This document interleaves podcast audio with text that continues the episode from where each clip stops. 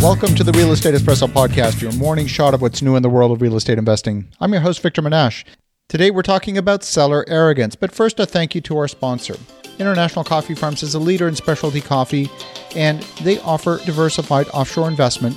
Check them out at internationalcoffeefarms.com. That's internationalcoffeefarms.com. We are back and we're talking about seller arrogance. Over the last couple of weeks, I've had two different situations where the seller has displayed such arrogance that I had to put a podcast episode together about it. Imagine if you walked into a car dealership and the salesman said to you, You can look at the car, but if you want to take a test drive, you've got to sign an agreement of purchase and sale, and you've got to put down a 10% deposit, and then only then will we allow you to take it out for a test drive. Well, that's pretty much what I've encountered over the last couple of weeks on two separate occasions. What we're talking about here ultimately is the need to balance the need for the seller to bring certainty to the transaction. They don't want to take a property off the market and have it quote unquote conditionally sold with no recourse to the buyer, where the buyer can keep the property tied up for months on end and then simply hand the property back to the seller and say, Oh, I just, I changed my mind. I don't really want it. Can I have my deposit back, please? Meanwhile, the seller has been carrying the property for all of these months and not marketing it because they think they have a buyer in hand. So I definitely understand the seller's need to make sure that the buyer is, in fact, qualified purchaser. And as the conditional period gets longer and longer, the buyer needs to be more and more committed. Otherwise, there's an imbalance where the buyer has no risk and the seller is carrying all the risk. That needs to be a little bit better balanced. Now, in a case where the seller is selling a property at a certain value, and that value is predicated on the assumption of getting a certain zoning approval or site plan approval from the city. The value isn't there until you actually have that site plan approval. So at that point, if the buyer is offering that premium price, they've got to be reasonably assured that they're going to get the use permit that they're looking for.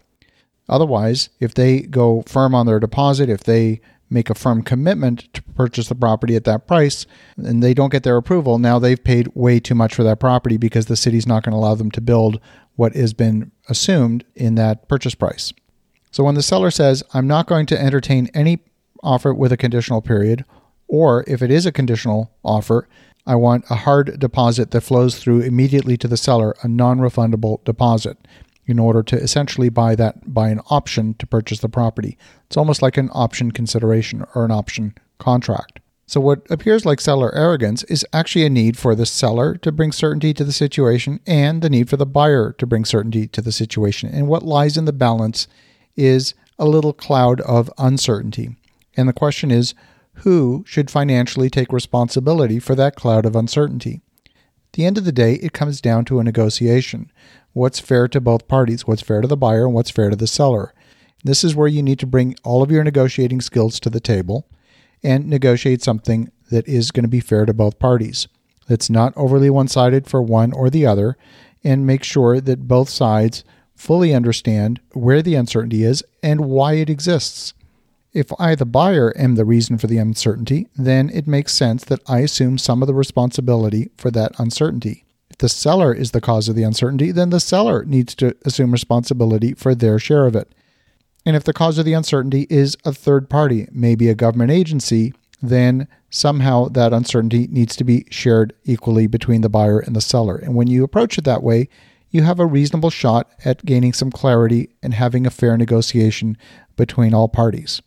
If the period of uncertainty is going to be relatively small, a few weeks or something like that, it's hardly worth the paperwork to put together a complicated option contract but if the period of uncertainty is going to be longer, maybe there is a zoning application involved, and we're talking about potentially a longer period of uncertainty, you definitely want to consider putting some kind of option contract in place that's going to be fair to all parties.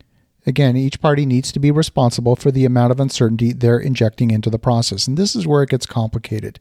If the seller's introducing uncertainty, they need to own that. If the buyer's introducing uncertainty, they need to own that. And if it's a third party, then somehow you come to some negotiated agreement of how you're going to share that. Hope this is helpful as you're going through your negotiations. I'm sure you're encountering situations where you've got a conditional period and you're trying to figure out a fair way to handle that. Have a spectacular day, make some great things happen, and we'll talk to you again tomorrow.